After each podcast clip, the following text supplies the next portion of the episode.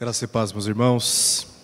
Prazer revê-los depois desse período que nós tivemos aqui, já há dois anos, e numa ocasião tão especial, na qual a igreja está completando 35 anos. Para mim, é uma alegria muito grande estar aqui com os irmãos. Agradeço ao pastor pelo convite e também ao conselho pela confiança de me conceder essa oportunidade de estar aqui no púlpito mais uma vez. Me alegro também de reencontrar aqui Wesley e Marlene. Eu já estive em algumas ocasiões pregando com eles e não faz assim muito tempo, foi em 1700 e no ponto de encontro lá na Cristã Evangélica Central.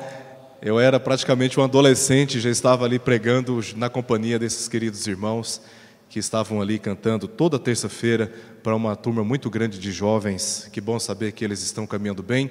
E algumas vezes que eu estive nos Estados Unidos, fiquei sabendo que vocês estavam passando por lá também, né? Sempre peregrinando, levando a palavra do Senhor adiante. Que bom saber que os nossos irmãos estão assim animados e perseverando na obra que o Senhor chamou. Que Deus continue os abençoando. Meus irmãos, peço que abram, por favor, o Evangelho de João, no capítulo 12. Evangelho de João, capítulo 12.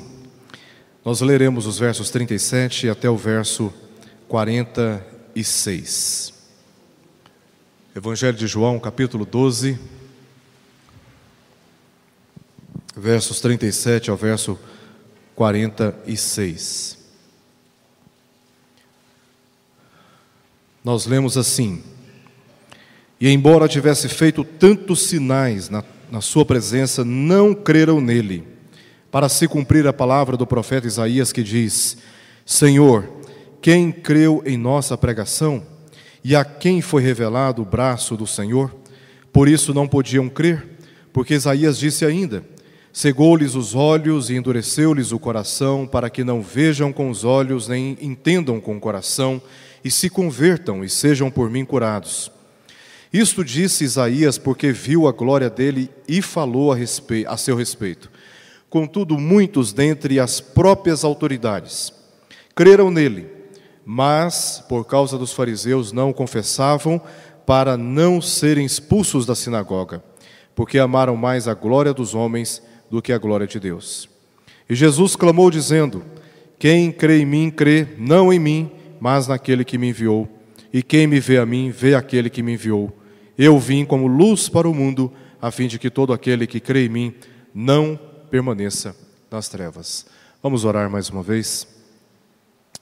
Senhor, nós te pedimos que nesta hora tu fales aos nossos corações e que esta palavra, uma vez explicada com fidelidade, alcance os nossos corações, persuadindo-os não somente a crer no Senhor, mas te servir. Nós rogamos por isso, Pai, pois dependemos da iluminação do Teu Espírito e é por ela que nós rogamos nesta hora, em nome de Jesus. Amém. Meus irmãos, creio eu que todos nós aqui, se não a maioria, já teve a experiência de ouvir o Evangelho do Senhor Jesus e de crer na pessoa dele. E este fato é um fato que deve ocupar nos nossos corações motivos eternos de gratidão. Estávamos perdidos, desgarrados, andando por caminhos de trevas, numa condição de miséria total espiritual. e nessa condição, nossas obras eram insuficientes para justificar diante de Deus qualquer benefício da sua parte, muito menos a salvação.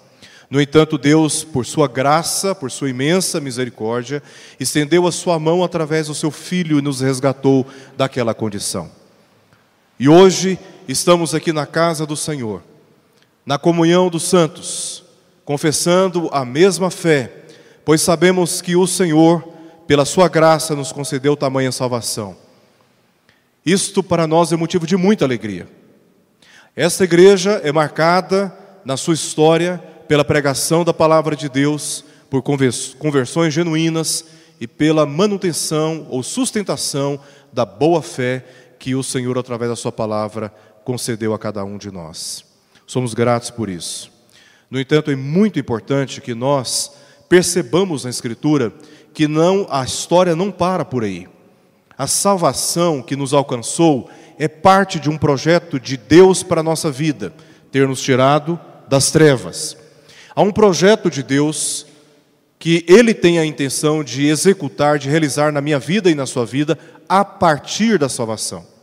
Nós não fomos resgatados das trevas para vivermos numa condição de esterilidade, de apatia, de desânimo.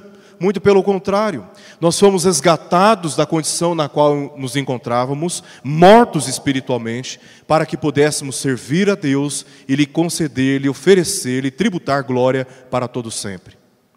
É para essa finalidade que Deus nos tirou daquela condição, para que o sirvamos por toda a nossa vida. O texto que nós lemos nos ensina exatamente sobre isso. O fato de Deus ter nos concedido, nos concedido fé, nos ter dado a condição de crer nele, deve ser esta condição aquela que eu e você precisamos para servi-lo. As nossas obras, nosso testemunho, as nossas condutas, o uso das nossas palavras, a gestão dos conflitos, a maneira como lidamos com as nossas finanças, tratamos a nossa esposa, cuidamos dos nossos filhos e mais, como nós lidamos com aqueles que estão em nossa volta e que ainda não conheceram a pessoa do Senhor Jesus. Este texto vai nos ensinar exatamente como devemos aplicar a fé num testemunho público a respeito da pessoa do Senhor Jesus Cristo. Todo o Evangelho de João traz de maneira acentuada essa preocupação. Se você abrir o Evangelho de Mateus, por exemplo, você vai fazer uma pesquisa lá em casa, quando chegar em casa, você faça essa pesquisa. Procure a palavra fé ou a palavra crer, no grego pistis. Procure essa palavra no Evangelho de Mateus. Você vai encontrar no Evangelho de Mateus 11 ocorrências dessa palavra. Aí você vai para o Evangelho de Marcos. No Evangelho de Marcos você vai encontrar 14 ocorrências dessa palavra crer, desse verbo. Quando você vai para o Evangelho de Lucas, você descobre no Evangelho de Lucas apenas nove palavras, nove verbos, verbo crer. Mas curiosamente, quando você vai para o Evangelho de João, o Evangelho que nós lemos aqui, você vai encontrar entre o, o primeiro e o último capítulo 98 ocorrências desse, desse verbo. Isso é um sinal interessante que nos chama a atenção para uma intenção do autor. Não que o evangelista Mateus, Marcos e Lucas não tivera essa intenção, mas é que na mente de João, essa palavra está incomodando. E ele está repetindo essa palavra em todo o seu evangelho, como que querendo chamar a nossa atenção para crermos na pessoa de Jesus. E esse texto que nós lemos, ele faz meio que uma aplicação disso. Uma vez que cremos no Senhor Jesus, devemos agora comunicar a nossa fé, esta mesma fé, a outras pessoas, para que possam crer também. E para que possam, por meio dessa fé, receberem a graça da salvação. É isso que eu gostaria de compartilhar aqui com os irmãos, com o objetivo de estimular a igreja a meditar em, em sua própria história. De modo particular, quero estimular os irmãos a fazerem um autoexame e meditarem sobre como essa fé em Jesus deve ser agora exercida para a glória de Deus e para a evangelização do mundo. Vamos começar observando o que diz a partir do verso 37. Nós encontramos aqui, entre o verso 37 até o verso 41, João está meio que descrevendo para nós a presença de um grupo que está na presença de Jesus. Um grupo, como ele diz no verso 37, um grupo que vê todos os sinais realizados por ele, mas diante de tais sinais se recusa a crer que Jesus é o Filho de Deus. Olha o que diz: E, embora tivesse feito tantos sinais, ele quantifica, foram muitos sinais que foram feitos, como diz o texto, na sua presença, e mesmo assim, esse grupo não creu em Jesus.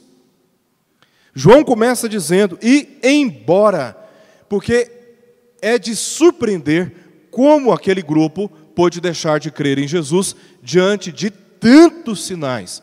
Se um sinal não foi percebido, dois sinais gerou dúvida, três sinais poderia dar a certeza daquilo que foi visto. Mas Jesus fez muito mais do que três sinais. Ele fez muitos sinais. Muitos sinais. E o que nos surpreende é que esse grupo aqui não creu em Jesus. Precisamos perguntar para nós mesmos que sinais são esses que Jesus realizou e que esse grupo diante dos quais se recusou a crer nele. Esses sinais são os mesmos sinais que nós encontramos lá no Evangelho de Mateus, capítulo 11, quando João Batista, que estava preso, enviou seus discípulos até Jesus com a pergunta: És tu aquele que estávamos aguardando ou temos que esperar outro? Jesus, imediatamente na frente daqueles discípulos, realizou muitos sinais. Os cegos receberam a visão, os surdos passaram a ouvir, os mudos passaram a falar, mortos foram ressuscitados. Aos pobres, aos simples, aos incultos, receberam a palavra da sabedoria e compreenderam por obra do Espírito Santo através do Filho de Deus. Então, Jesus disse àqueles discípulos: Agora vocês voltem a João e diga, digam para ele tudo aquilo que vocês viram e ouviram. E ele dá uma lista de tudo que Jesus havia feito. Isso era uma prova incontestável naqueles dias, de que aquele que estava realizando aqueles sinais era sim o Messias esperado, porque são esses os sinais messiânicos. De modo que antes dele ninguém realizou, e agora quem realiza esses sinais é nada mais e nada menos aquele que sim, as profecias estavam apontando. Esses sinais realizados serviram, como diz a própria palavra, sinal, se, que é a, a ideia da palavra é apontar para um significado, para alguém que está além dele. Esses sinais foram realizados justamente para dirigir a atenção daquelas pessoas para quem estava realizando aqueles sinais. Ao realizar esses sinais, Jesus estava dando provas de que ele era o Filho de Deus e esses sinais jamais poderiam ser questionados. É mais ou menos se você pegasse um objeto como esse e colocasse diante dos seus olhos. Então, com esse objeto diante dos seus olhos, só existe pelo menos duas possibilidades de você negar a presença desse objeto diante dos seus olhos. É se você não tiver visão, ou se você tiver alguma disfunção, algum problema psíquico tão grave que você olhando não consiga enxergar ou enxerga, ou enxerga outra coisa. Porque uma pessoa, na sua atividade normal da mente, olha e não tem como negar, o objeto está aqui. É físico, é palpável está ao alcance da compreensão, está ao alcance da racionalidade.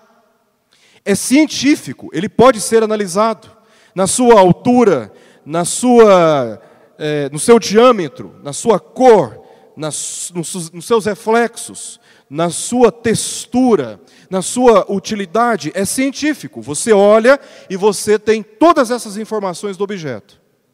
Você não pode negar esse objeto diante de você. Mas, curiosamente, Jesus realizou tantos sinais na presença desses. E mesmo assim, diz o texto, que eles não creram. Eles não creram. Como eles não poderiam crer diante de tantos sinais que Jesus realizou. É por isso que, nesse momento, João, ele entra numa indagação, ele, ele, ele faz um questionamento. Porque não tem lógica eles terem negado esse testemunho que Jesus estava dando através daqueles sinais. É nesse momento, então, que ele se lembra da palavra do profeta Isaías, verso 38, que diz o seguinte: Senhor, quem creu em nossa pregação? E a quem foi revelado o braço do Senhor? Nós conhecemos relativamente a história de Isaías. Nos seus dias, Isaías pregou e as pessoas se negavam a crer na sua pregação. Isso foi para ele motivo de muitos questionamentos, perplexidades, infelicidades, frustrações. E João, diante desse testemunho de Jesus estar fazendo tantos sinais na presença dessas pessoas, e essas pessoas não crendo, ele se lembra da experiência de Isaías. Porque esse foi, esse foi o questionamento de Isaías, e esse é o questionamento de João. Por que, que essas pessoas não creram? Nesse momento que João está fazendo esse questionamento, ele se lembra da resposta dessa pergunta, porque a Escritura interpreta a própria Escritura, e ele se lembra de uma outra passagem do profeta Isaías, do que se encontra no capítulo 6, verso 10, verso 39 e 40, que diz assim: Por isso não podiam crer, porque Isaías disse ainda.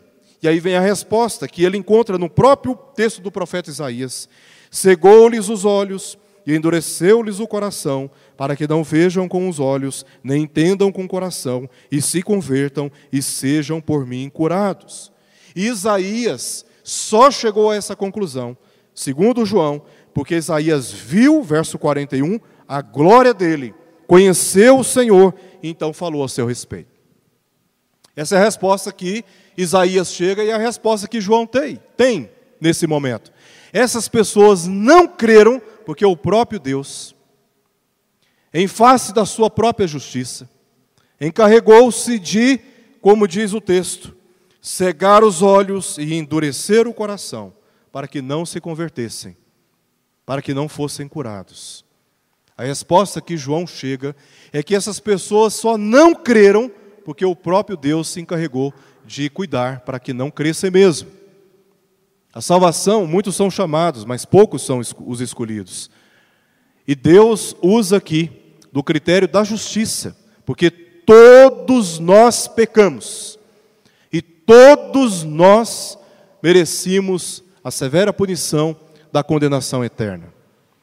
Então, se Deus não fizesse nada para nos salvar, Ele estaria sendo justo, porque a morte é a devida paga do nosso pecado.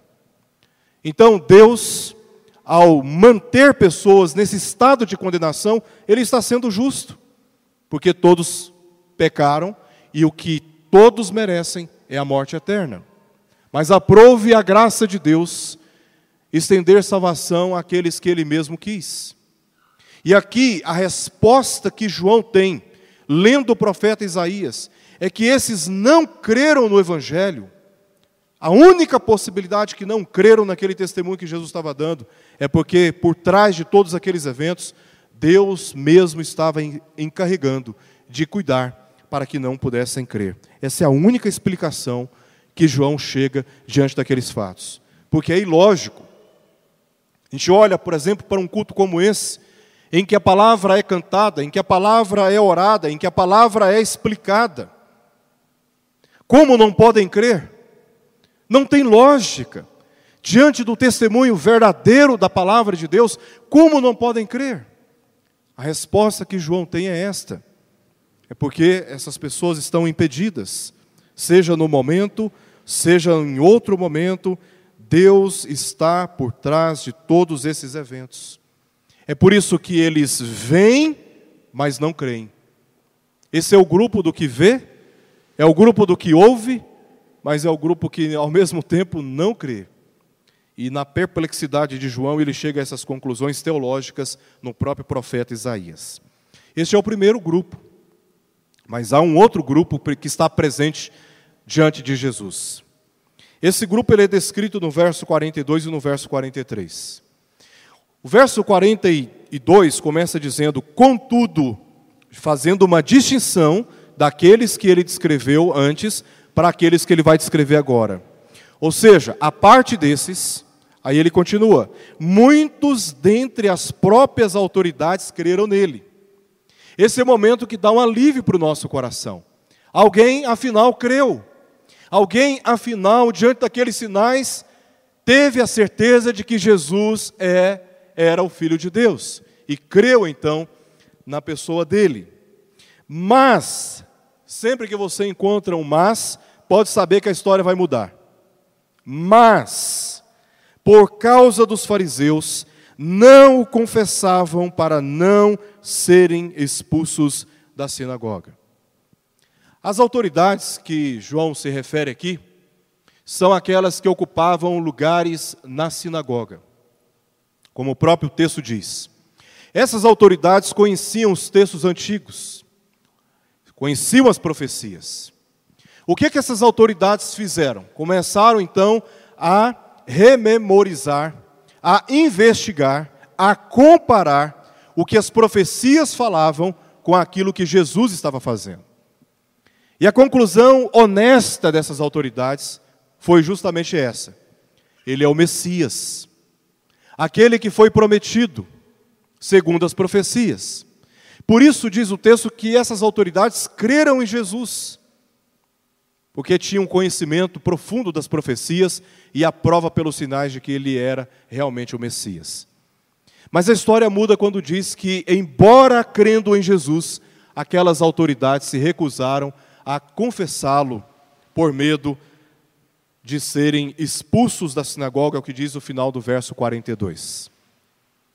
A experiência aqui desse grupo é uma experiência semelhante, parecida, com a experiência de muitos crentes, que creem em Jesus, que conhecem a palavra de Deus, que ficam décadas e décadas e décadas sendo expostos à palavra de Deus, e a palavra de Deus sendo exposta diante deles, e sinais acontecendo constantemente da bondade de Deus, do entendimento da vontade de Deus, o discernimento dos conselhos de Deus, os preceitos inquestionáveis da parte de Deus sendo comunicados pela palavra e ano após ano sendo expostos às sagradas escrituras, creem que Jesus é o Senhor, creem que a sua função e a sua vocação diante dessa fé é de brilhar essa luz no meio das trevas, mas na hora que tem que sair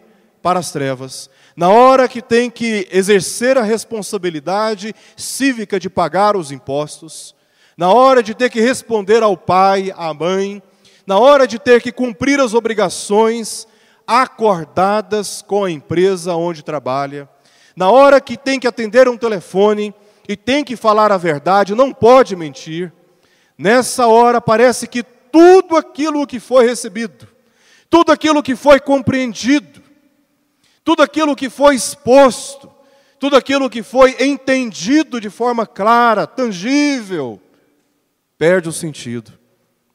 Muitos vivem exatamente a história dessas autoridades.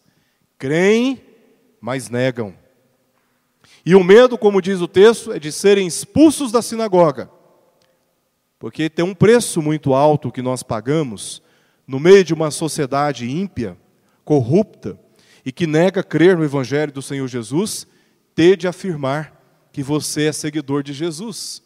Tem um preço muito alto que nós pagamos, tendo que trabalhar para ímpios, tendo que prestar serviço num ambiente onde os nossos patrões não creem no Senhor Jesus.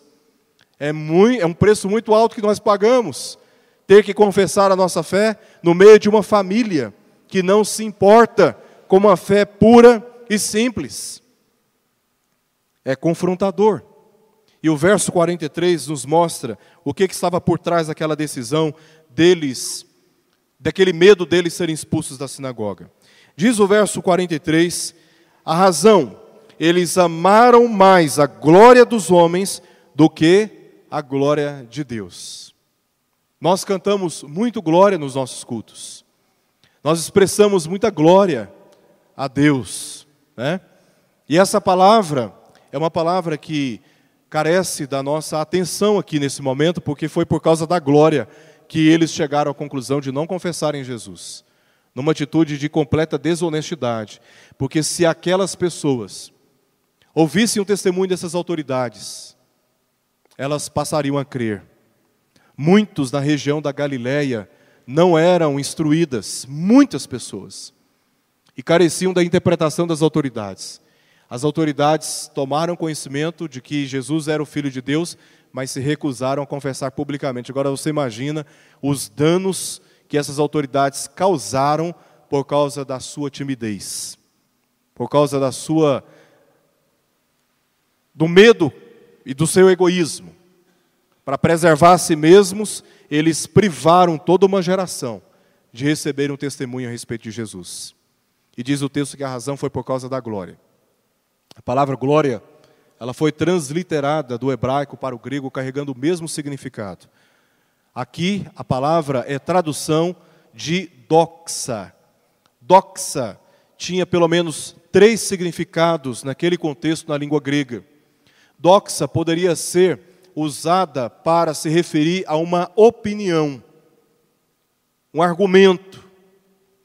Doxa também poderia ser usada, essa palavra, para descrever as virtudes de alguém. E é nesse sentido que nós, muitas vezes, nos referimos, usamos a palavra glória nos nossos cultos. Nós estamos exaltando as virtudes de Deus, estamos reconhecendo a Sua majestade, a Sua sublimidade, a Sua santidade, a perfeição dos seus caminhos, a Sua justiça, a pureza do seu coração e do seu caráter. É nesse sentido que doxa é usada para se referir às virtudes de alguém.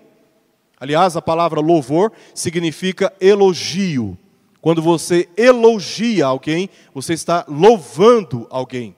Nós evitamos usar essa palavra para as pessoas, nós usamos essa palavra para Deus. Mas o sentido da palavra é o mesmo. Quando estamos louvando a Deus ou quando estamos elogiando o nosso irmão, estamos louvando ele também. A palavra glória tem esse sentido, doxa, de se referir, de reconhecer as virtudes de alguém. Mas a palavra doxa também, ela era usada naquele contexto, nas feiras populares, era aquele pezinho que se colocava do, de um lado da balança e do outro lado se colocava aquilo que era do nosso interesse. Até hoje, em algumas feiras, você encontra esse peso. Você vai lá na feira e pede para o feirante: olha, me dá aí um quilo de piqui, bem amarelinho, carnudo. Oh, maravilha, né? E aí o feirante pega lá um quilo, né, ou aproximadamente um quilo, uma porção de piqui, coloca de um lado da balança. E do outro lado da balança ele coloca um peso. Aquele peso, no contexto que nós estamos estudando aqui, era chamado também de doxa. Porque era o contrapeso, né, era a maneira de nós medir, era o parâmetro que nós medíamos aquilo que nós gostaríamos de levar para casa. Paulo usa essa palavra em 2 Coríntios capítulo 4, verso 17, quando ele diz que a nossa leve e momentânea tribulação produz para nós eterno doxa, eterno peso de glória. Porque glória tinha exatamente esse significado também naquele contexto, de peso. E é isso que as autoridades estão fazendo aqui. Estão, de um lado, colocando a glória de Deus, pesando a glória de Deus, e do outro lado estão pesando a glória dos homens. E eles estão ali balanceando. O que, que era mais interessante? A glória de Deus, confessar Jesus publicamente, ou a glória dos homens, permanecer preservar, proteger o interesse de fazer parte da sinagoga. Uma reputação que custava muito caro para chegar até ela, para conquistá-la. Então eles ficaram pesando o que era mais interessante: confessar Jesus, dando glória a Ele, ou carregar o peso da glória dos homens.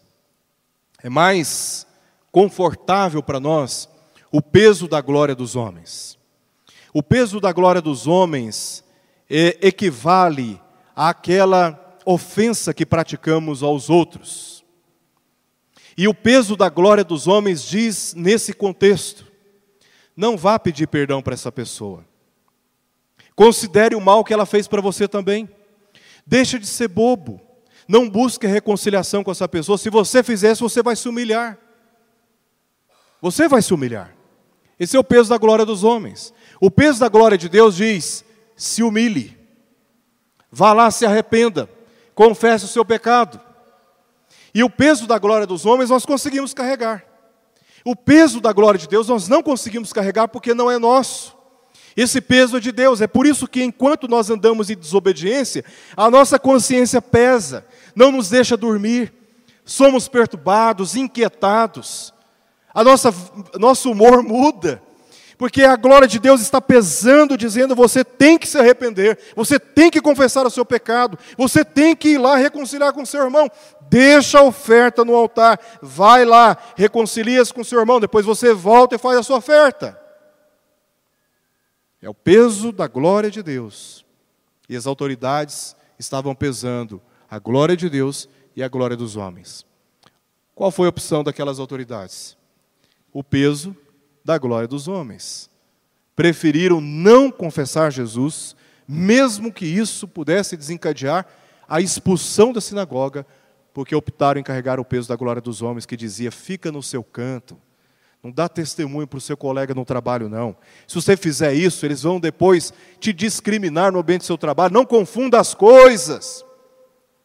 O peso da glória dos homens está dizendo isso.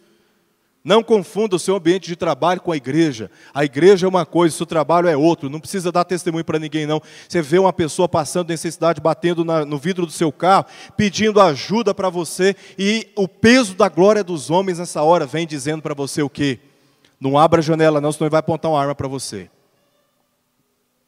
Ele está desse jeito aí porque é um responsável, não soube aproveitar as oportunidades. Deixa ele sofrer para ele aprender. Agora, cuide de você. O seu dinheiro você custou para ganhar. Você é justo. É por isso que você não está na situação dele. Isso o peso da glória dos homens diz para nós constantemente. O peso da glória dos homens também diz: não vá para a igreja, não. Fique em casa assistindo Fantástico.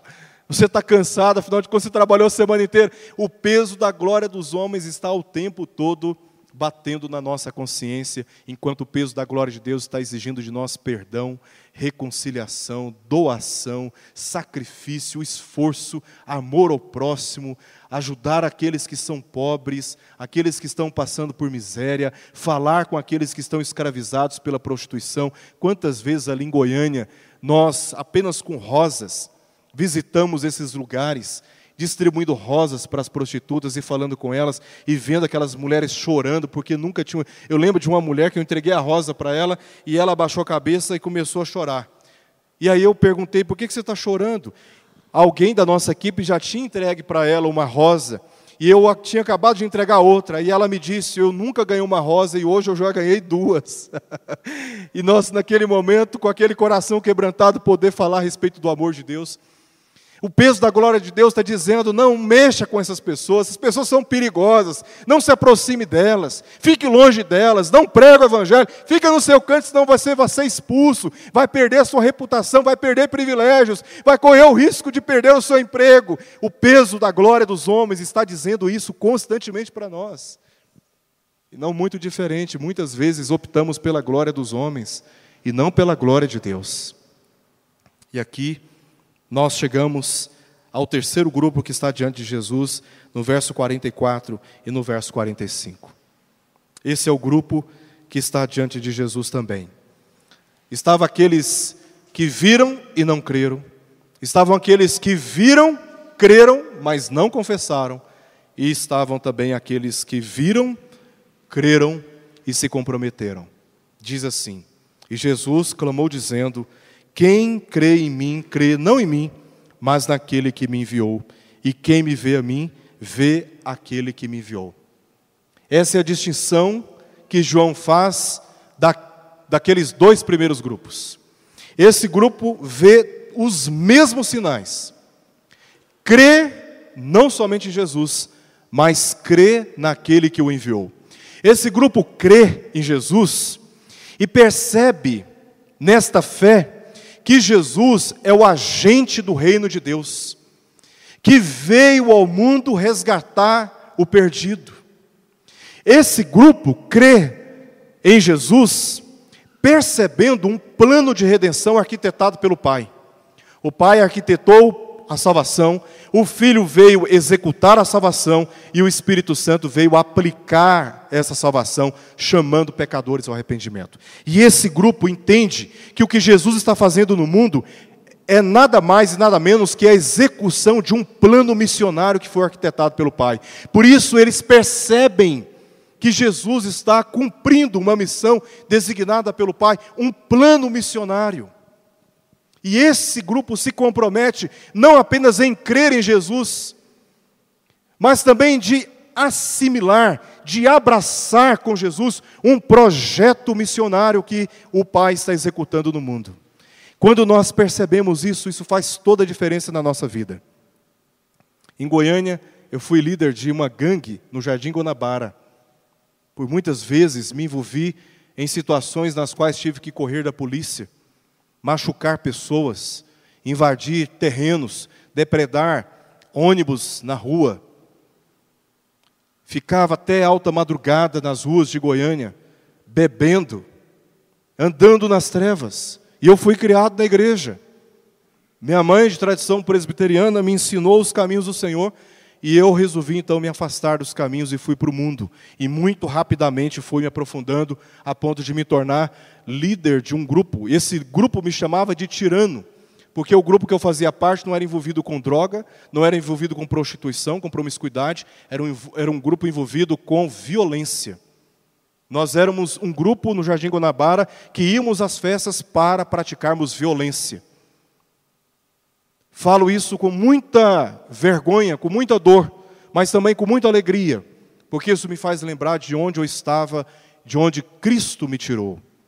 E quando eu fui alcançado pelo bom pastor, a minha vida transformada por Ele, além de toda a experiência tradicional, todas as rotinas de estar na igreja, eu entendi pela obra redentiva, eu entendi que Jesus não era apenas o Filho de Deus, ele estava cumprindo a missão pelo Pai, isso fez toda a diferença para mim. A partir da minha conversão, eu entendi que a minha vida tinha que ser dedicada à evangelização para levar o máximo possível de pessoas até a cruz do Senhor Jesus Cristo.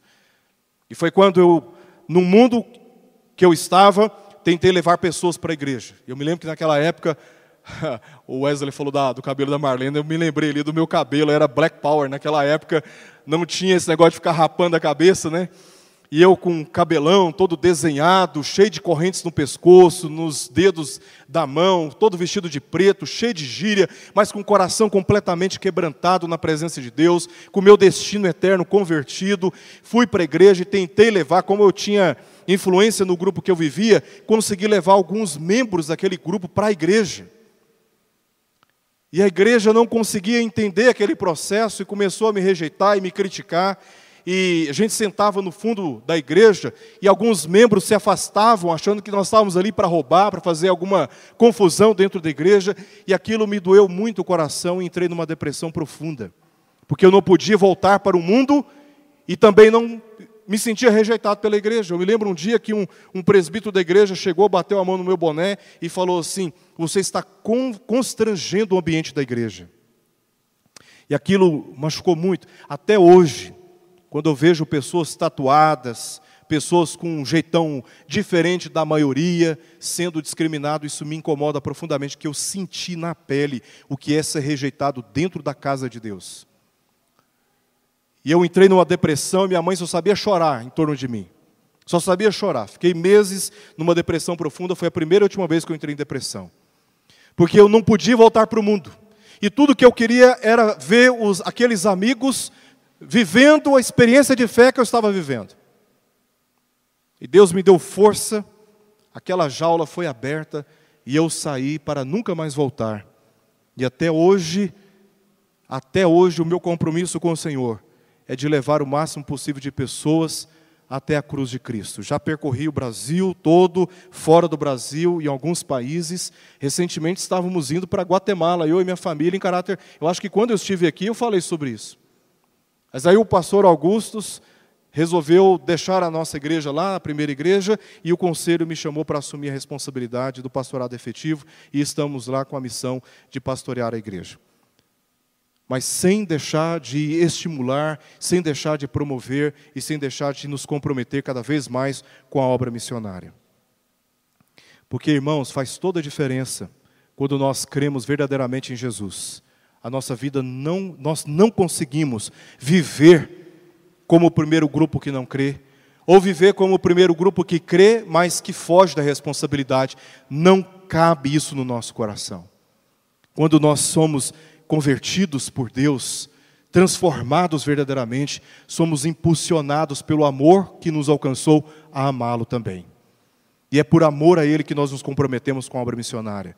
É por amor a Ele que nós nos comprometemos a dar testemunho da nossa fé. É por amor à pessoa de Jesus e por aquilo que Ele fez por nós. E tem uma maneira que nós usamos para distinguir em qual desses três grupos nós encontramos. É lendo o que está no verso 46. Verso 46, Jesus aqui, desculpa, João, expõe para nós um quarto grupo, e é diante desse quarto grupo que nós distinguimos aqui.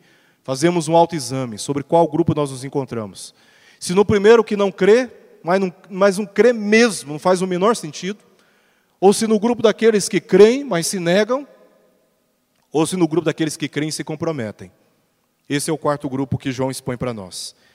Segundo a missão de Jesus, ele veio como luz para o mundo, a fim de que todo aquele que crê em mim não permaneça nas trevas. Existe um quarto grupo, é o grupo daqueles que não teve a oportunidade nem de ver e nem de ouvir sequer uma palavra do Evangelho. É o grupo que, portanto, se encontra nas trevas, nas trevas espirituais, nas trevas do engano, nas trevas da promiscuidade, nas trevas da rebelião, nas trevas das seduções, da vaidade e dos, das obstinações terrenas, nas trevas daqueles que estão seguindo outros deuses porque não conhecem o Deus verdadeiro. Existem muitas pessoas neste momento, dentro dos hospitais, clamando por uma oportunidade de vida. Existem muitas pessoas neste momento dentro dos presídios, ansiosos, verdadeiramente arrependidos, ansiosos por ter mais uma oportunidade na vida. Existem muitas pessoas neste momento largadas nas ruas de Goiânia, porque foram abandonadas por suas famílias, porque não souberam lidar com os conflitos ali presentes. Existem muitas pessoas neste momento tomando chuva, frio, fome. Existem muitas pessoas ricas, bem estruturadas, com famílias fortalecidas, com carro novo na garagem, bem empregadas, bem instruídas, com muitos e muitos títulos, mas escravizadas por uma infelicidade existencial sem precedentes. Com seus casamentos muitas vezes devastados pela infidelidade, pela desconfiança. Quantos e quantos jovens presentes próximos a nós não conseguiram ainda entender o Evangelho de Jesus, estão concebendo a vida apenas do ponto de vista terreno, não compreendem o céu, não compreendem a salvação, e vivem a vida regaladamente como se a vida pudesse ser vivida somente aqui, como se não houvesse esperança alguma após a morte. Existem muitas pessoas neste momento, muito próximas a nós, vizinhos, membros da nossa família, pessoas que se encontram, se encontram em aldeias, pessoas que se encontram até mesmo dentro da igreja, desesperadas, suplicando no seu interior por uma oportunidade de conhecer verdadeiramente o Senhor Jesus. Pessoas que carregam tamanha tristeza, dor, insegurança e que anseiam por uma vida plena na presença de Deus. Existem muitas pessoas em torno de nós que estão esperando o meu testemunho do Evangelho e o seu testemunho do Evangelho. E João nos confronta com esse quarto grupo, mostrando como nós estamos, em que sentido, em que condição, em que nível nós estamos comprometidos com a fé que nós recebemos. Nós negamos essa fé, nós cremos, mas preferimos a glória dos homens, vivendo no nosso canto, fazendo de conta que isso é só tarefa do pastor. Ou nós vamos vestir a camisa e vamos dizer: somos a igreja de Jesus Cristo na terra e sairemos deste mundo proclamando o evangelho da salvação para que todo aquele que nele crê não pereça, mas receba a vida eterna.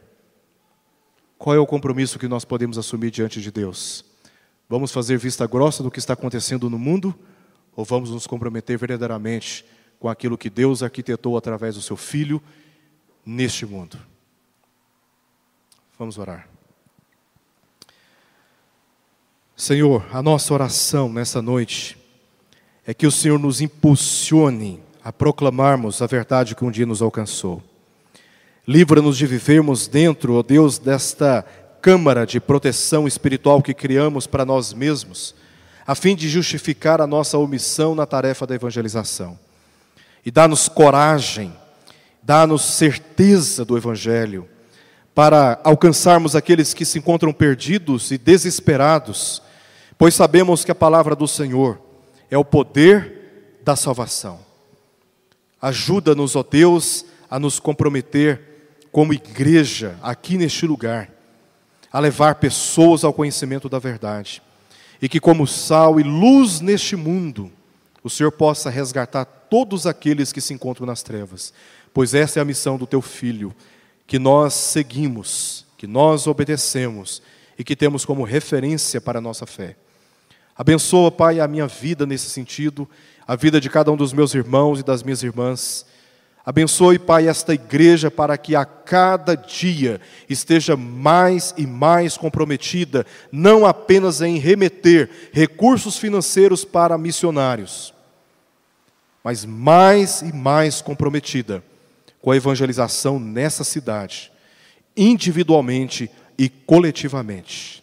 Dá-nos esse impulso pelo Espírito Santo e ajuda-nos a romper as barreiras do nosso próprio coração por crermos verdadeiramente que o Senhor Jesus morreu naquela cruz para que todo aquele que nele crer de fato possa ter a vida eterna, assim como nós temos certeza que já recebemos. Oramos por isso, Pai, agradecidos por tudo, em nome de Jesus. Amém.